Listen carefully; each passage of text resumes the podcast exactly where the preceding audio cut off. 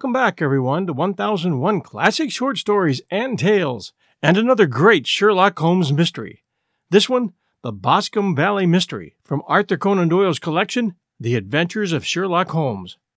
It's a solid mystery that I think you'll enjoy. A short announcement, and one very important to us. We need subscribers to 1001 Classic Short Stories.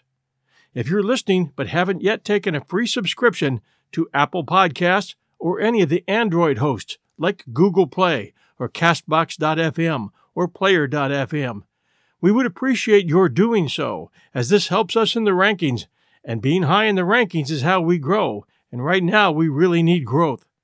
Reviews are always appreciated and important as well, but subscribers are needed very much at this time. If you're already subscribed, please help a friend or family member introduce them to our show and have them subscribe or help them subscribe. Thank you very much. Very important to us. I wanted to let you know up front here. And now, our show The Adventures of Sherlock Holmes, The Boscombe Valley Mystery. We were seated at breakfast one morning, my wife and I, when the maid brought in a telegram. It was from Sherlock Holmes, and it ran in this way Have you a couple of days to spare? Have just been wired from the west of England in connection with Boscombe Valley tragedy. Shall be glad if you will come with me. Air and scenery perfect. Leave Paddington by the 11.15. What do you say, dear? said my wife, looking across at me. Will you go? I really don't know what to say. I have a fairly long list at present. Oh, Anstruther would do your work for you. You've been looking a little pale lately. I think that the change would do you good, and you're always so interested in Mr. Sherlock Holmes's cases. I should be ungrateful if I were not, seeing what I gained through one of them, I answered. But if I am to go, I must pack at once, for I have only half an hour. My experience of camp life in Afghanistan had at least had the effect of making me a prompt and ready traveler. My wants were few and simple, so that in less than the time stated, I was in a cab with my valise, rattling away to Paddington Station. Sherlock Holmes was pacing up and down the platform, his tall, gaunt figure made even gaunter and taller by his long gray traveling cloak and close fitting cloth cap. It was really very good of you to come, Watson, said he. It makes a considerable difference to me having someone with me on whom I can thoroughly rely. Local aid is always either worthless or else biased. If you will keep the two corner seats, I shall get the tickets. We had the carriage to ourselves, save for an immense litter of papers which Holmes had brought with him. Among these he rummaged and read, with intervals of note taking and of meditation, until we were past Reading. Then he suddenly rolled them all into a gigantic ball and tossed them up into the rack. Have you heard anything of this case? he asked. Not a word. I've not seen a paper for some days. The London press has not had very full accounts. I've just been looking through all the recent papers in order to master the particulars. It seems, from what I gather, to be one of those simple cases which are so extremely difficult. That sounds a little paradoxical to me, I said. Ah, but it's profoundly true. Singularity is almost invariably a clue. The more featureless and commonplace a crime is, the more difficult it is to bring it home. In this case, however, they have established a very serious case against the son of the murdered man. So it is a murder, then? Well, it's conjectured to be so. I shall take nothing for granted until I have the opportunity of looking personally into it. I will explain the state of things to you, as far as I've been able to understand it, in a very few words. Boscombe Valley is a country district not very far from Ross in Herefordshire. The largest landed proprietor in that part is a Mr. John Turner, who made his money in Australia and returned some years ago to the old country. One of the farms which he held, that of Hatherley, was let to a Mr. Charles McCarthy, who was also an ex Australian. The men had known each other in the colonies, so that it was not unnatural that when they came to settle down, they should do so as near each other as possible. Turner was apparently the richer man, so McCarthy became his tenant, but still remained, it seems, upon terms of perfect equality, as they were frequently together. McCarthy had one son, a lad of 18, and Turner had an only daughter of the same age, but neither of them had wives living.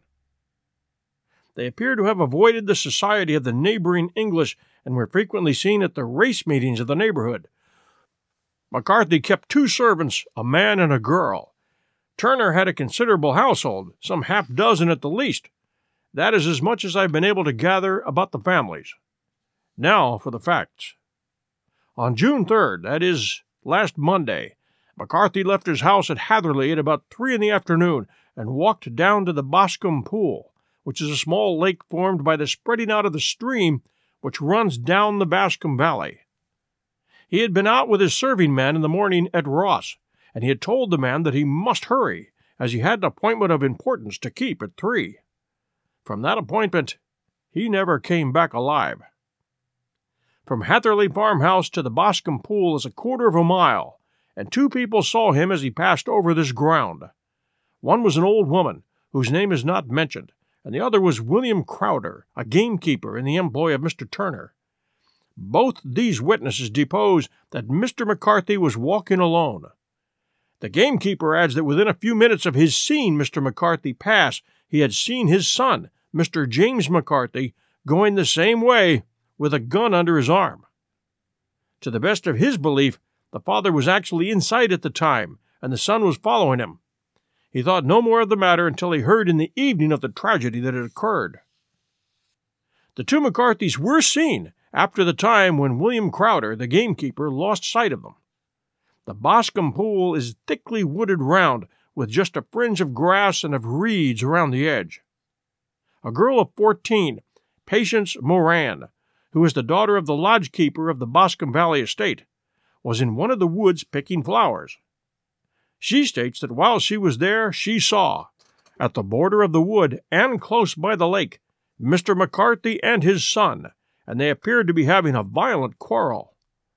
She heard Mr. McCarthy the elder using very strong language to his son, and she saw the latter rise up his hand as if to strike his father. She was so frightened by their violence that she ran away and told her mother when she reached home that she had left the two McCarthys quarreling near Boscombe Pool and that she was afraid they were going to fight.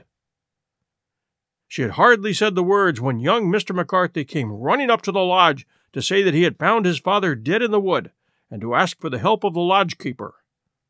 He was much excited, without either his gun or his hat, and his right hand and sleeve were observed to be stained with fresh blood. On following him, they found the dead body stretched out upon the grass beside the pool. The head had been beaten in by repeated blows of some heavy and blunt weapon. The injuries were such as might very well have been inflicted by the butt end of his son's gun, which was found lying on the grass within a few paces of the body. Under these circumstances, the young man was instantly arrested, and a verdict of wilful murder having been returned at the inquest on Tuesday, he was on Wednesday brought before the magistrates at Ross, who have referred the case to the next assizes. Those are the main facts of the case, as they came out before the coroner and the police court. I could hardly imagine a more damning case, I remarked.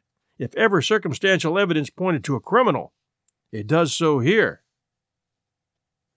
Circumstantial evidence is a very tricky thing, answered Holmes thoughtfully. It may seem to point very straight to one thing, but if you shift your own point of view a little, you may find it pointing in an equally uncompromising manner to something entirely different. It must be confessed, however, that the case looks exceedingly grave against the young man, and it is very possible that he is indeed the culprit. There are several people in the neighborhood, however, and among them Miss Turner, the daughter of the neighboring landowner, who believe in his innocence and who have retained Lestrade, whom you may recollect in connection with A Study in Scarlet, to work out the case in his interest. Lestrade, being rather puzzled, has referred the case to me, and hence it is that two middle aged gentlemen are flying westward at fifty miles an hour instead of quietly digesting their breakfast at home. I am afraid, said I, that the facts are so obvious that you will find little credit to be gained out of this case. Ah, there's nothing more deceptive than an obvious fact, he answered, laughing. Besides, we may chance to hit upon some other obvious facts which may have been by no means obvious to Mr. Lestrade. You know me too well to think that I am boasting when I say that I shall either confirm or destroy his theory by means which he is quite incapable of employing, or even of understanding. To take the first example to hand, I very clearly perceive that in your bedroom the window is upon the right hand side, and yet I question whether Mr. Lestrade would have noticed even so self evident a thing as that. How on earth? My dear fellow, I know you well. I know the military neatness which characterizes you. You shave every morning, and in this season you shave by the sunlight. But since your shaving is less and less complete as we get farther back on the left side, until it becomes positively slovenly as we get round the angle of the jaw, it is surely very clear that the side is less illuminated than the other. I could not imagine a man of your habits looking at himself in an equal light and being satisfied with such a result. I only quote this as a trivial example of observation and inference. Therein lies my strength, and it is just possible that it may be of some service in the investigation which lies before us. There are one or two minor points which were brought out in the inquest, and which are worth considering. What are they? It appears that his arrest did not take place at once, but after the return to Hatherley Farm. On the inspector of constabulary informing him that he was a prisoner, he remarked that he was not surprised to hear it, and that it was no more than his deserts. This observation of his had the natural effect of removing any traces of doubt which might have remained in the minds of the coroner's jury. It was a confession, I said. No, no, for it was followed by a protestation of innocence. Coming on the top of such a damning series of events it was at least a most suspicious remark, wouldn't you agree? On the contrary, said Holmes, it's the brightest rift which I can at present see in the clouds. However innocent he might be, he could not be such an absolute imbecile as not to see that the circumstances were very black against him. Had he appeared surprised at his own arrest, or feigned indignation at it, I should have looked upon it as highly suspicious, because such surprise or anger would not be natural under the circumstances, and yet might appear to be the best policy to a scheming man.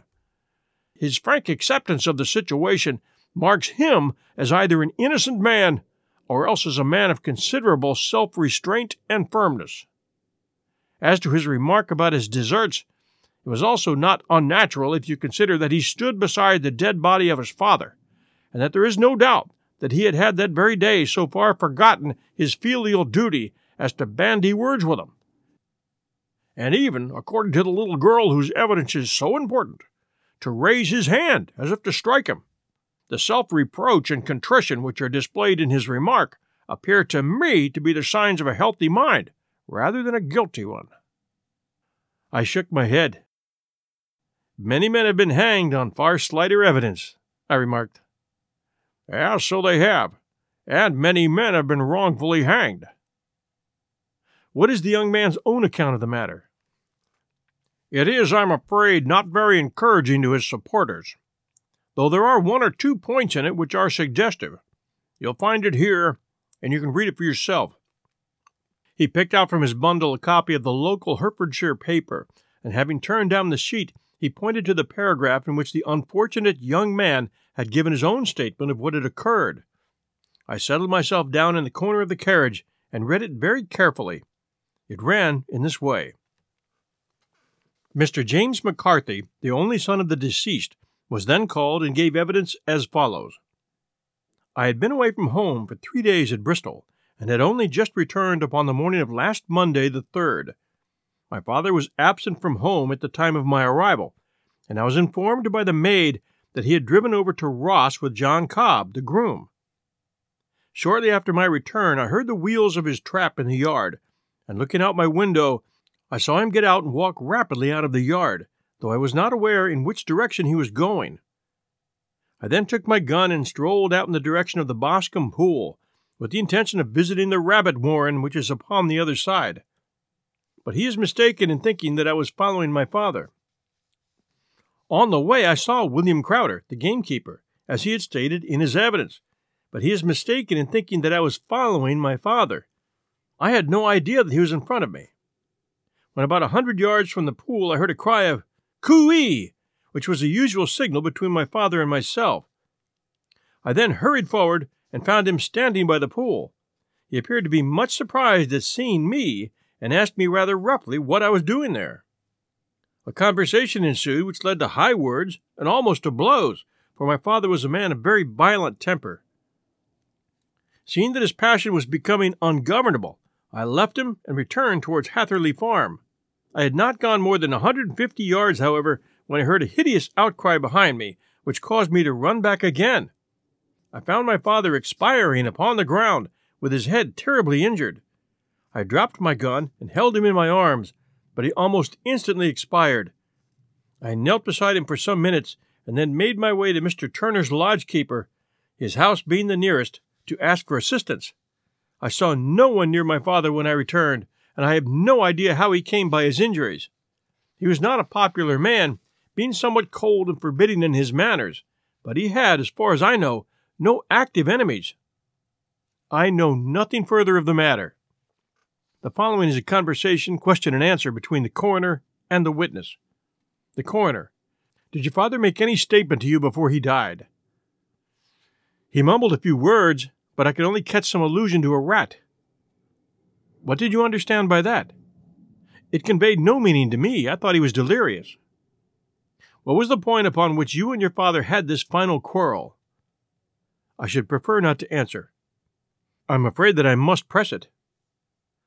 It is really impossible for me to tell you. I can assure you that it has nothing to do with the sad tragedy which followed. That is for the court to decide. I need not point out to you that your refusal to answer will prejudice your case considerably in any future proceedings which may arise. I must still refuse.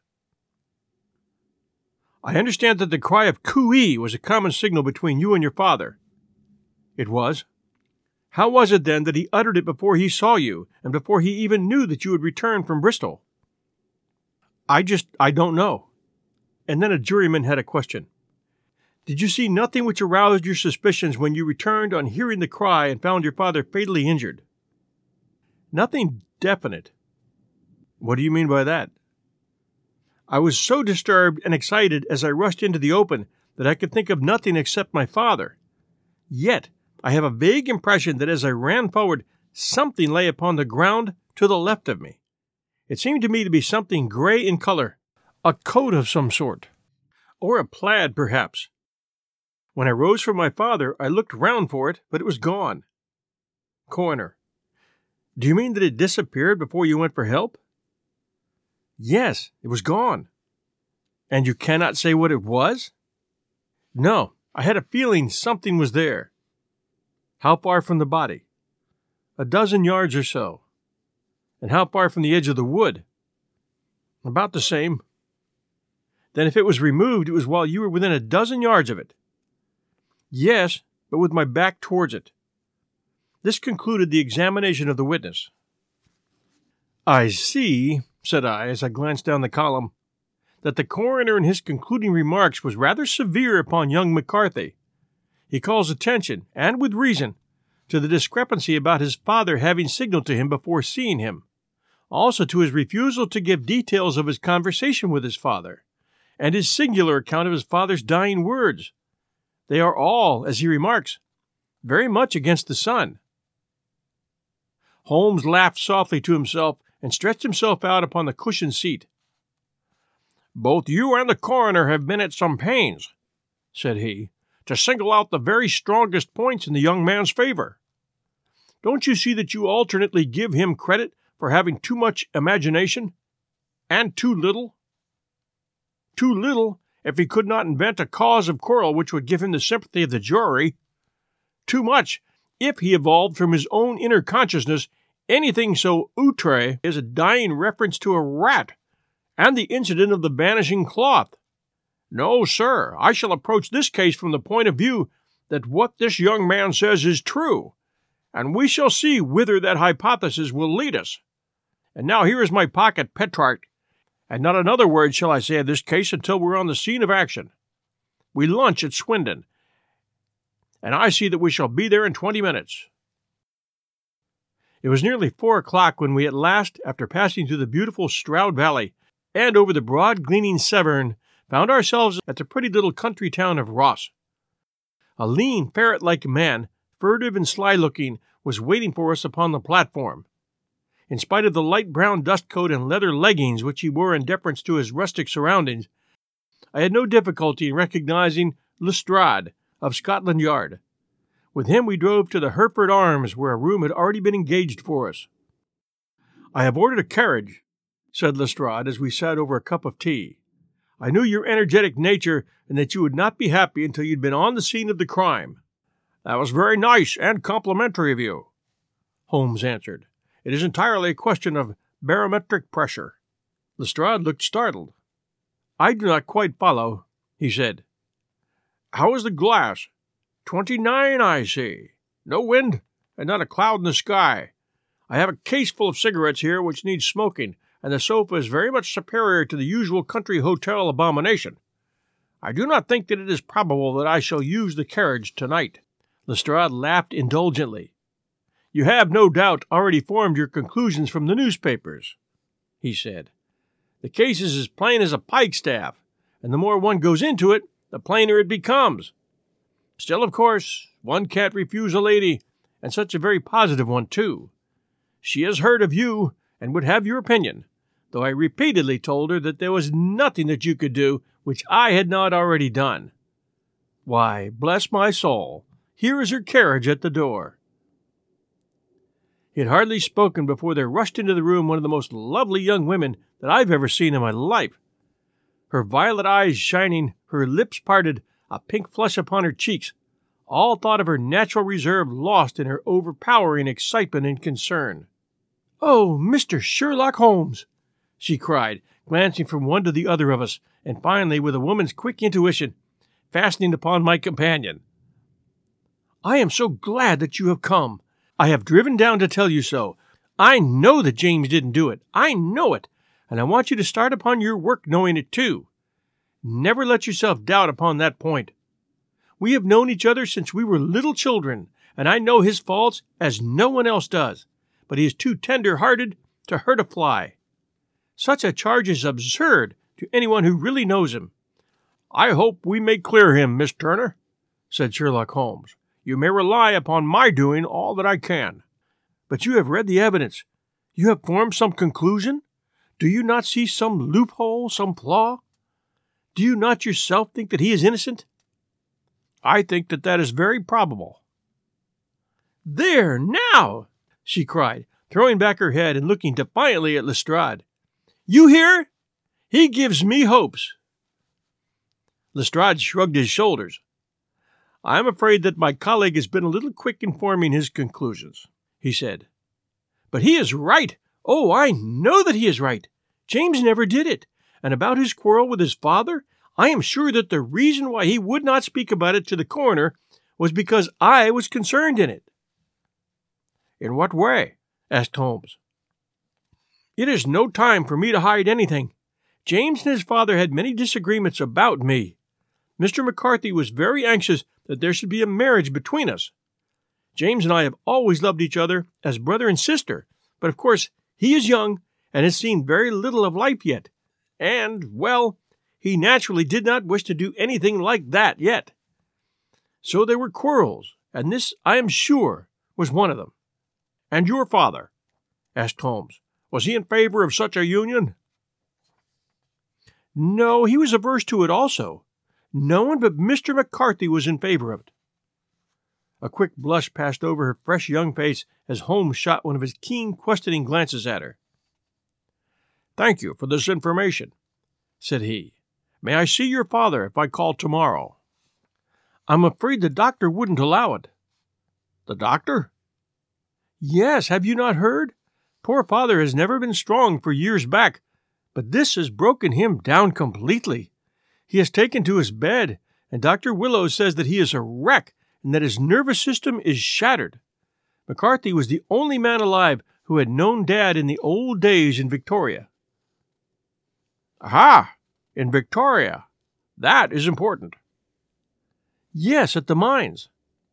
Quite so, at the gold mines, where, as I understand, Mr. Turner made his money. Yes, certainly. Thank you, Miss Turner. You've been of material assistance to me. You will tell me if you have any news tomorrow? No doubt you will go to the prison to see James. Oh, if you do, Mr. Holmes, do tell him that I know him to be innocent. I will, Miss Turner. I must go home now, for Dad is very ill, and he misses me so if I leave him. Goodbye, and God help you in your undertaking. She hurried from the room as impulsively as she had entered, and we heard the wheels of her carriage rattle off down the street. I am ashamed of you, Mr. Holmes, said Lestrade with dignity after a few minutes' silence. Why should you raise up hopes which are bound to disappear?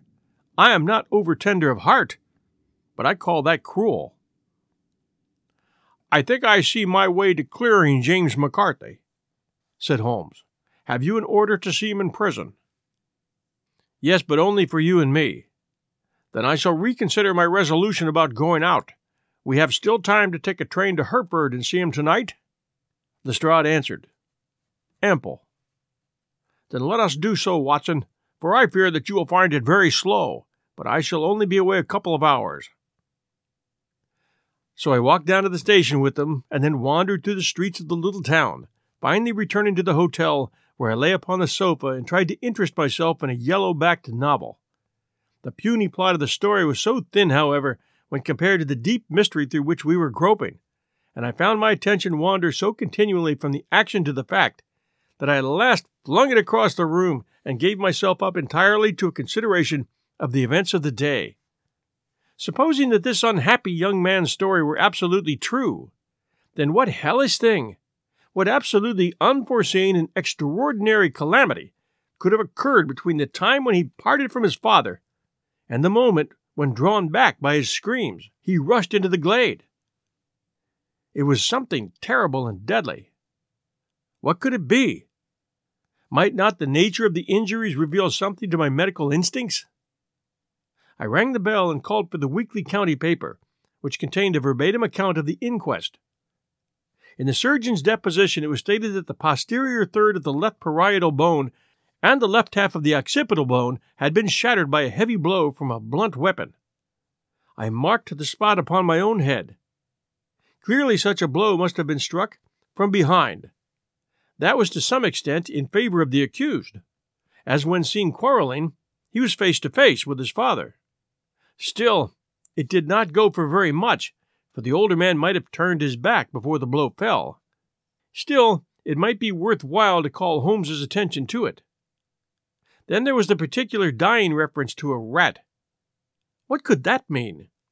It could not be delirium, a man dying from a sudden blow does not commonly become delirious. No, it was more likely to be an attempt to explain how he met his fate. But what could that indicate? I cudgeled my brains to find some possible explanation. And then the incident of the gray cloth seen by young McCarthy. If that were true, the murderer must have dropped some part of his dress, presumably his overcoat, in his flight, and must have had the hardihood to return and carry it away at the instant when the son was kneeling with his back turned not a dozen paces away.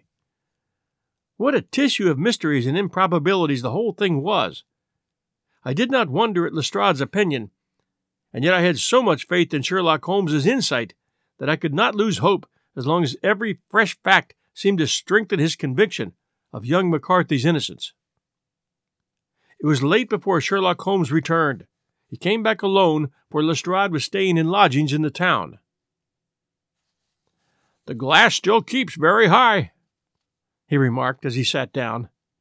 It is of importance that it should not rain before we're able to go over the ground. On the other hand, a man should be at his very best and keenest for such nice work as that, and I did not wish to do it when fagged by a long journey. I have seen young McCarthy. And what did you learn from him? Nothing. Could he throw no light? None at all. I was inclined to think at one time that he knew who had done it and was screening him or her, but I'm convinced now that he is as puzzled as everyone else. He's not a very quick witted youth, though comely to look at, and, I should think, sound at heart. I cannot admire his taste, I remarked, if it is indeed a fact that he was averse to a marriage with so charming a young lady as this Miss Turner. Ah, thereby hangs a rather painful tale.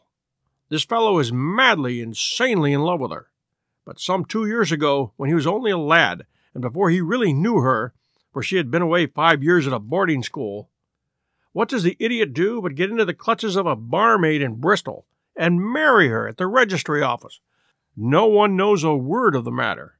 But you can imagine how maddening it must be to him to be upbraided for not doing what he would give his very eyes to do, but what he knows to be absolutely impossible. It was sheer frenzy of this sort which made him throw his hands up into the air when his father, at their last interview, was goading him on to propose to Miss Turner. On the other hand, he had no means of supporting himself, and his father, who was by all accounts a very hard man, would have thrown him over utterly had he known the truth. It was with his barmaid wife that he'd spent the last three days in Bristol, and his father did not know where he was. Mark that point, because that's of importance. Good has come out of evil, however, for the barmaid, finding from the papers that he is in serious trouble and likely to be hanged, has thrown him over utterly and has written to him to say that she has a husband already in the Bermuda dockyard, so that there is really no tie between them. I think that that bit of news has consoled young McCarthy for all that he has suffered. But if he is innocent, who did it? Ah, who? I would call your attention very particularly to two points. One is that the murdered man had an appointment with someone at the pool, remember? And that the someone could not have been his son, for his son was away, and he did not know when he would return.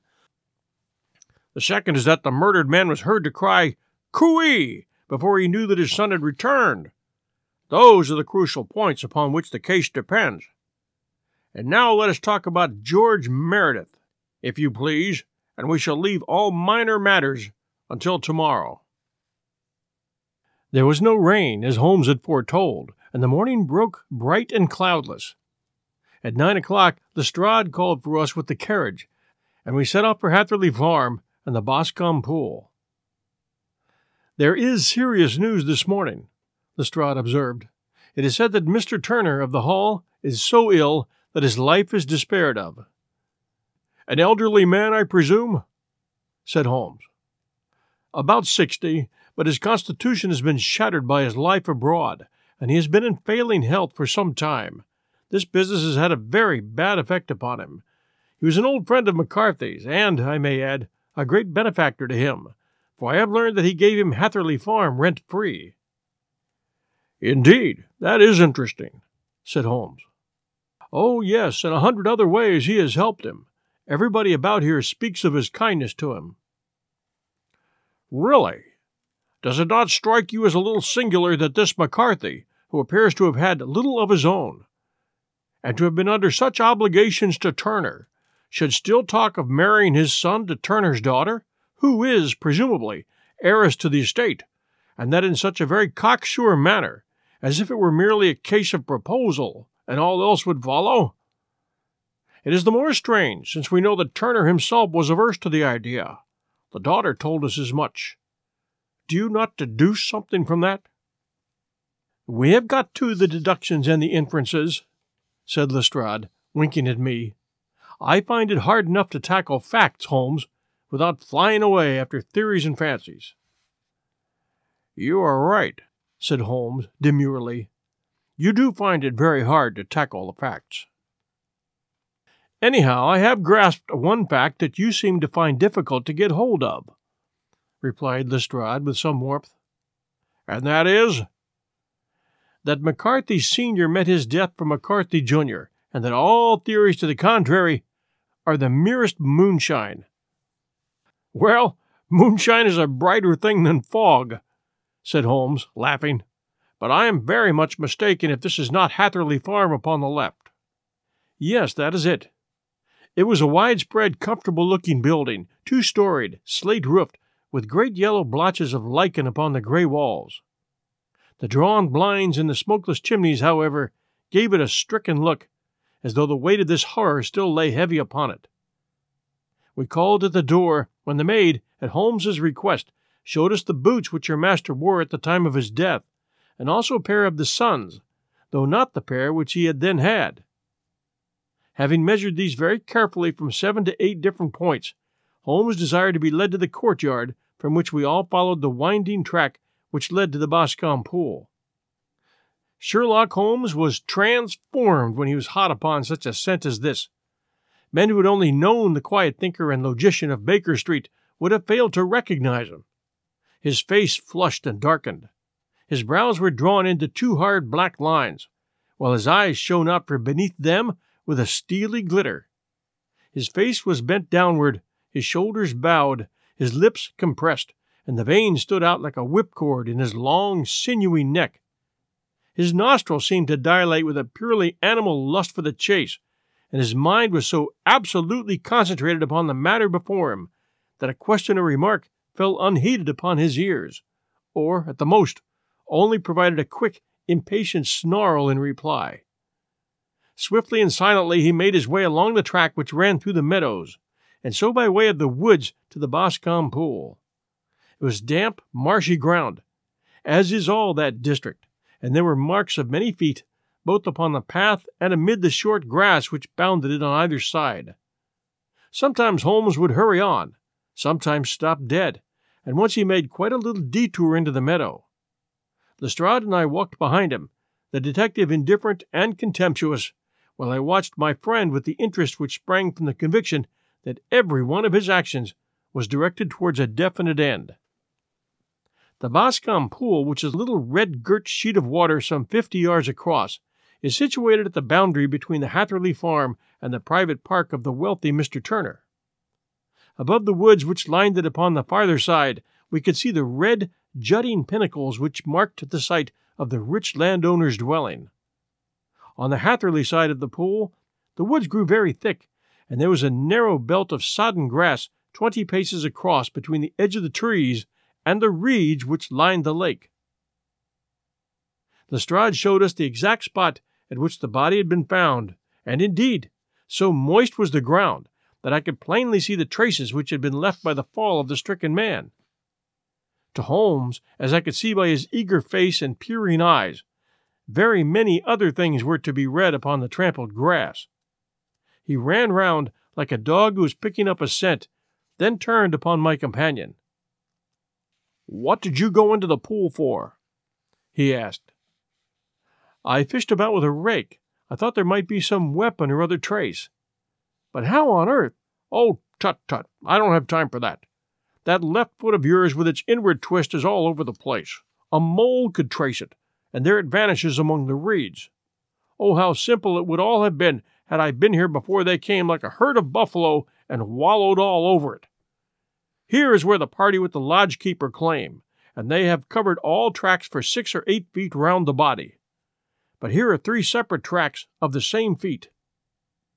He drew out a lens and lay down upon his waterproof to have a better view, talking all the time rather to himself than to us. These are young McCarthy's feet. Twice he was walking, and once he ran swiftly, so that the soles are deeply marked and the heels hardly visible. That bears out his story. He ran when he saw his father on the ground. Then here are the father's feet as he paced up and down. What is this, then? It is the butt end of the gun as the son stood listening. And this? Ha ha! What have we here? Tiptoes tiptoes. Square, too, quite unusual boots. They come, they go, they come again. Of course, that was for the cloak. Now, where did they come from? He ran up and down, sometimes losing, sometimes finding the track, until we were well within the edge of the wood and under the shadow of a great beech, the largest tree in the neighborhood. Holmes traced his way to the farther side of this and lay down once more upon his face with a little cry of satisfaction. For a long time he remained there, turning over the leaves and dried sticks, gathering up what seemed to me to be dust into an envelope, and examining with his lens not only the ground, but even the bark of the tree as far as he could reach. A jagged stone was lying among the moss, and this also he carefully examined and retained. Then he followed a pathway through the wood until he came to the high road, where all traces were lost. It has been a case of considerable interest, he remarked, returning to his natural manner. I fancy that this gray house on the right must be the lodge. I think that I will go in and have a word with Moran, and perhaps write a little note. Having done that, we may drive back to our luncheon. You may walk to the cab, and I shall be with you presently. It was about ten minutes before we regained our cab and drove back into Ross, Holmes still carrying with him the stone which he had picked up in the wood. This may interest you, Lestrade, he remarked, holding it out. The murder was done with it. I see no marks. There are none.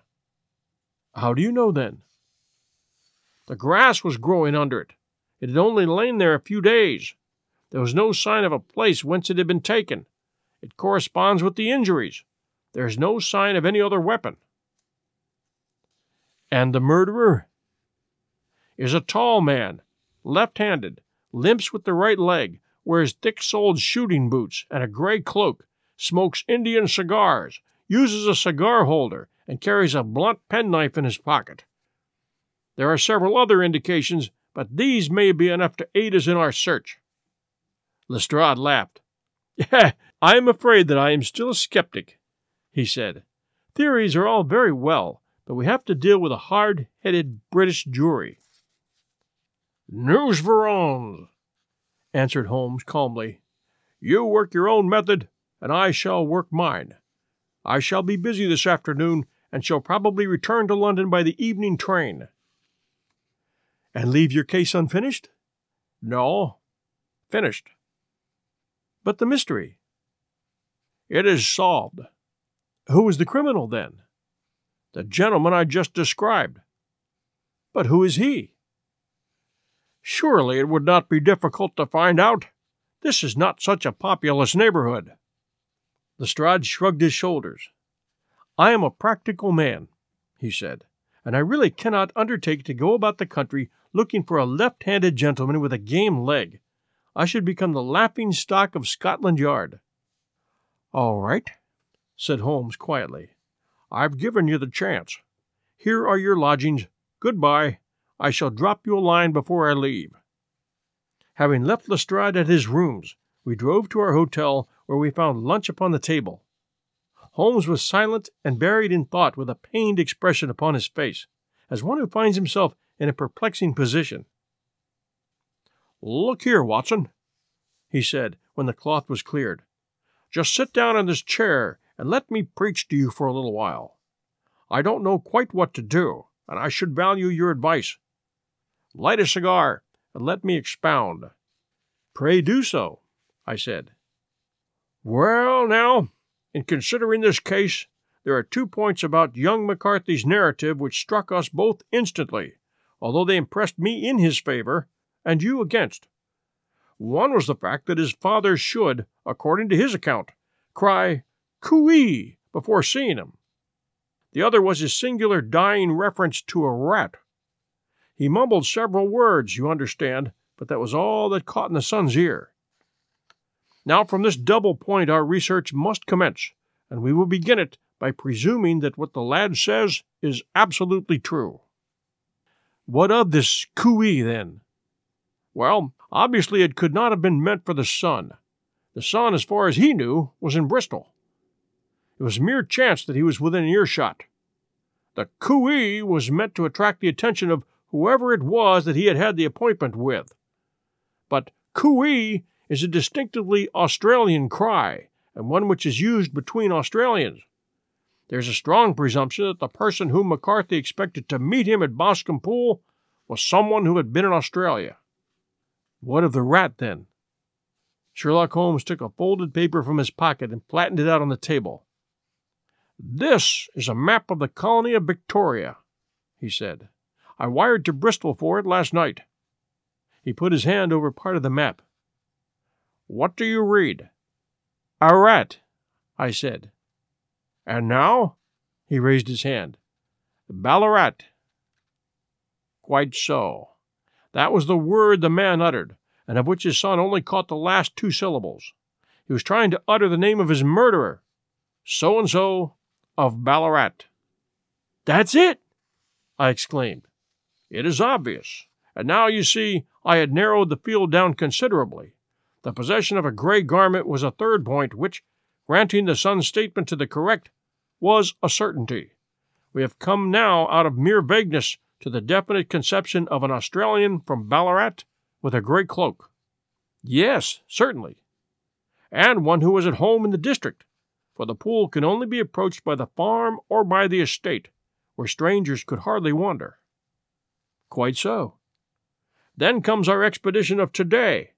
By an examination of the ground, I gained the trifling details which I gave to that imbecile Lestrade as to the personality of the criminal. But how did you gain them? You know my method. It's founded upon the observation of trifles. His height I know that you might roughly judge from the length of his stride. His boots, too, might be told from their traces. Yes, they were peculiar boots. But his lameness? The impression of his right foot was always less distinct than his left. He put less weight upon it. Why? Because he limped. He was lame. But his left handedness? You were yourself struck by the nature of the injury as recorded by the surgeon at the inquest. The blow was struck from immediately behind, and yet was upon the left side. Now, how can that be, unless it were by a left handed man? He had stood behind that tree during the interview between the father and the son. He'd even smoked there. I found the ash of a cigar, which my special knowledge of tobacco ashes enables me to pronounce as an Indian cigar. I have, as you know, devoted some attention to this, and written a little monograph on the ashes of 140 different varieties of pipe, cigar, and cigarette tobacco. Having found the ash, I then looked round and discovered the stump among the moss where he had tossed it. It was an Indian cigar, of the variety which are rolled in Rotterdam. And the cigar holder? I could see that the end had not been in his mouth. Therefore, he used a holder. The tip had been cut off, not bitten off, but the cut was not a clean one, so I deduced a blunt penknife. Holmes, I said, you have drawn a net round this man from which he cannot escape and you've saved an innocent human life as truly as if you'd cut the cord which was hanging him. I see the direction in which all this points. The culprit is. At that point, the hotel waiter ushered in a visitor. Mr. John Turner, he cried. The man who entered was a strange and impressive figure. His slow, limping step and bowed shoulders gave the appearance of decrepitude, and yet his hard, deep lined, craggy features and his enormous limbs showed that he was possessed of unusual strength of body and character. His tangled beard, grizzled hair, and outstanding drooping eyebrows combined to give an air of dignity and power to his appearance. But his face was an ashen white, while his lips and the corner of his nostrils were tinged with a shade of blue. It was clear to me at a glance that he was in the grip of some deadly and chronic disease. Pray sit down on the sofa, said Holmes gently. You had my note? Yes, the lodgekeeper brought it up. He said that you wished to see me here to avoid scandal. I thought people would talk if I went to the hall.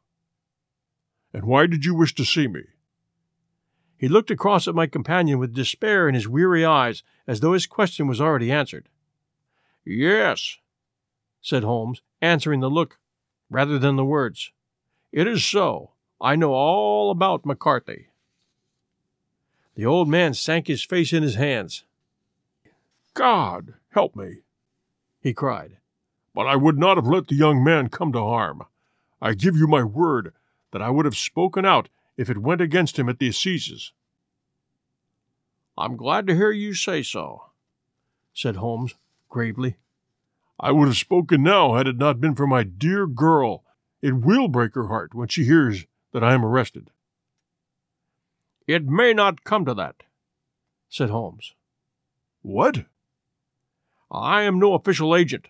I understand that it was your daughter who required my presence here, and I am acting in her interests. Young McCarthy must be got off, however. I am a dying man, said old Turner. I've had diabetes for years. My doctor says it's a question whether I shall live a month. Yet I'd rather die under my own roof than in a jail. Holmes rose and sat down at the table with his pen in hand and a bundle of paper before him. Just tell us the truth, he said. I shall jot down the facts. You will sign it, and Watson here can witness it. Then I can produce your confession at the last extremity to save young McCarthy. I promise you that I shall not use it unless it is absolutely needed. It's as well, said the old man. It's a question whether I shall live to the assizes, so it matters little to me, but I should wish to spare Alice this shock. And now I will make the thing clear to you. It has been a long time in the acting, but will not take me long to tell. You didn't know this dead man, McCarthy. He was a devil incarnate. I tell you that. God keep you out of the clutches of such a man as he. His grip has been upon me these twenty years, and he has blasted my life. I'll tell you how first I came to be in his power. It was in the early sixties at the diggings. I was a young chap then, hot blooded and reckless, ready to turn my hand at anything. I got among bad companions. I took to drink. I had no luck with my claim. I took to the bush, and in a word became what you would call over here a highway robber. There were six of us, and we had a wild, free life of it, sticking up a station from time to time, or stopping the wagons on the road to the diggings. Black Jack of Ballarat was the name I went under, and our party is still remembered in the colony as the Ballarat Gang. One day a gold convoy came down from Ballarat to Melbourne, and we lay in wait for it and attacked it. There were six troopers and six of us, so it was a close thing, but we emptied four of their saddles at the first volley. Three of our boys were killed, however, before we got the swag. I put my pistol to the head of the wagon driver, who was this very man, McCarthy. I wish to the Lord that I'd shot him then, but I spared him, though I saw his wicked little eyes fixed on my face, as though to remember every feature. We got away with the gold, became wealthy men, and made our way over to England without being suspected. There I parted from my old pals and determined to settle down to a quiet and respectable life. I bought this estate which chanced to be in the market, and I set myself to do a little good with my money, to make up for the way in which I had earned it. I married too, and though my wife died young, she left me my dear little Alice. Even when she was just a baby, her wee hand seemed to lead me down the right path as nothing else had ever done. In a word, I turned over a new leaf and did my best to make up for the past. All was going well until McCarthy laid his grip on me. I'd gone up to town about an investment, and I met him in Regent Street with hardly a coat to his back or a boot to his foot. Here we are, Jack, says he, touching me on the arm. We'll be as good as a family to you. There's two of us, me and my son, and you can have the keepings of us. If you don't, it's a fine, law abiding country is England, and there's always a policeman within hail. Well, down they came to the West Country, and there was no shaking them off, and there they've lived rent free on my best land ever since. There was no rest for me, no peace, no forgetfulness. Turn where I would, there was his cunning, grinning face at my elbow. It grew worse as Alice grew up, for he soon saw I was more afraid of her knowing my past than of the police.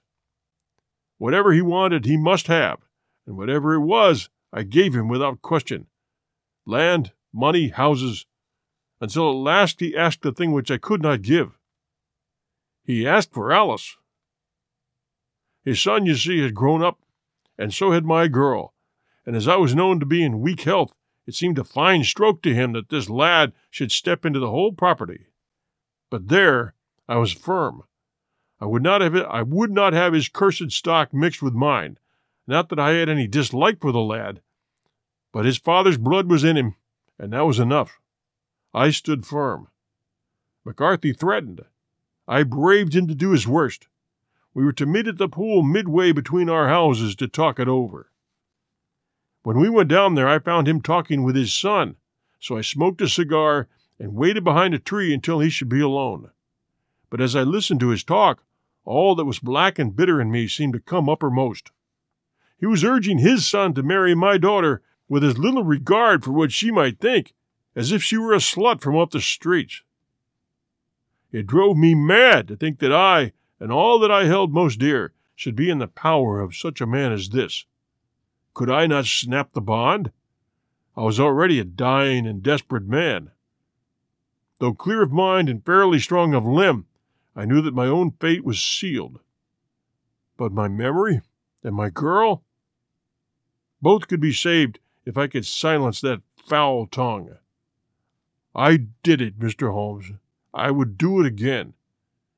Deeply as I have sinned, I've led a life of martyrdom to atone for it. But that my girl should be entangled in the same meshes which held me was more than I could suffer.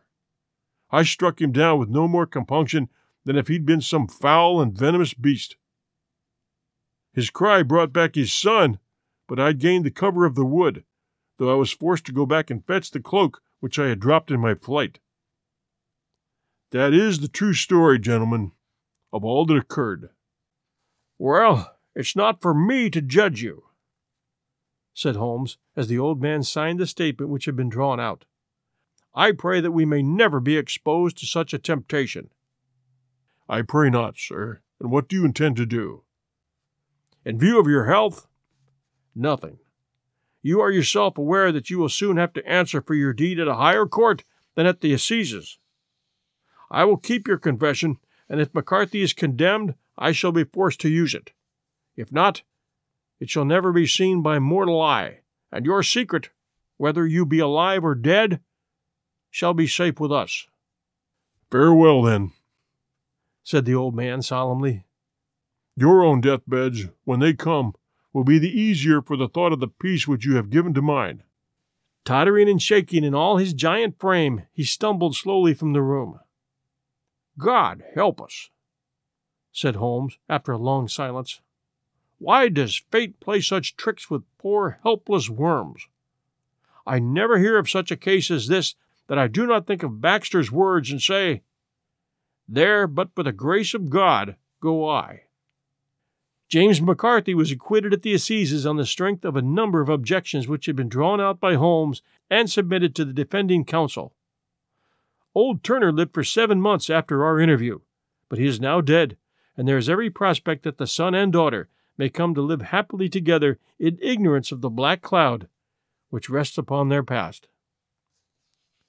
Thanks for joining us at 1001 Classic Short Stories and Tales. As we mentioned at the beginning, we really need more subscribers. Whether it's you who haven't subscribed yet, either to Apple Podcast or to an Android host, or someone you know, we would appreciate your helping us to grow in subscribers. Thank you so much. This is your host and storyteller, John Hagedorn, and this is our story.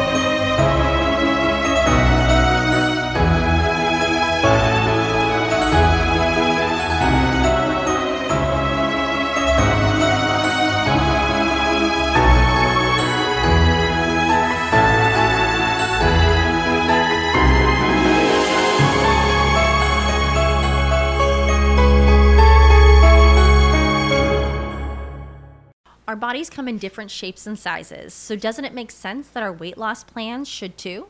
That's the beauty of Noom. They build a personal plan that factors in dietary restrictions, medical issues, and other personal needs so your plan works for you. Noom doesn't restrict or shame when you want to treat yourself. Their flexible program focuses on progress instead of perfection. You don't have to give up carbs or anything. And with their daily lessons, you can learn something new about your food choices every day. After just a few days of using the app, I learned how to recognize cues for overeating and how to choose the right foods to feel full. Stay focused on what's important to you with Noom's psychology and biology based approach. Sign up for your trial today at Noom.com. That's N O O M noom.com and check out Noom's first ever cookbook, The Noom Kitchen, for 100 healthy and delicious recipes to promote better living. Available to buy now wherever books are sold.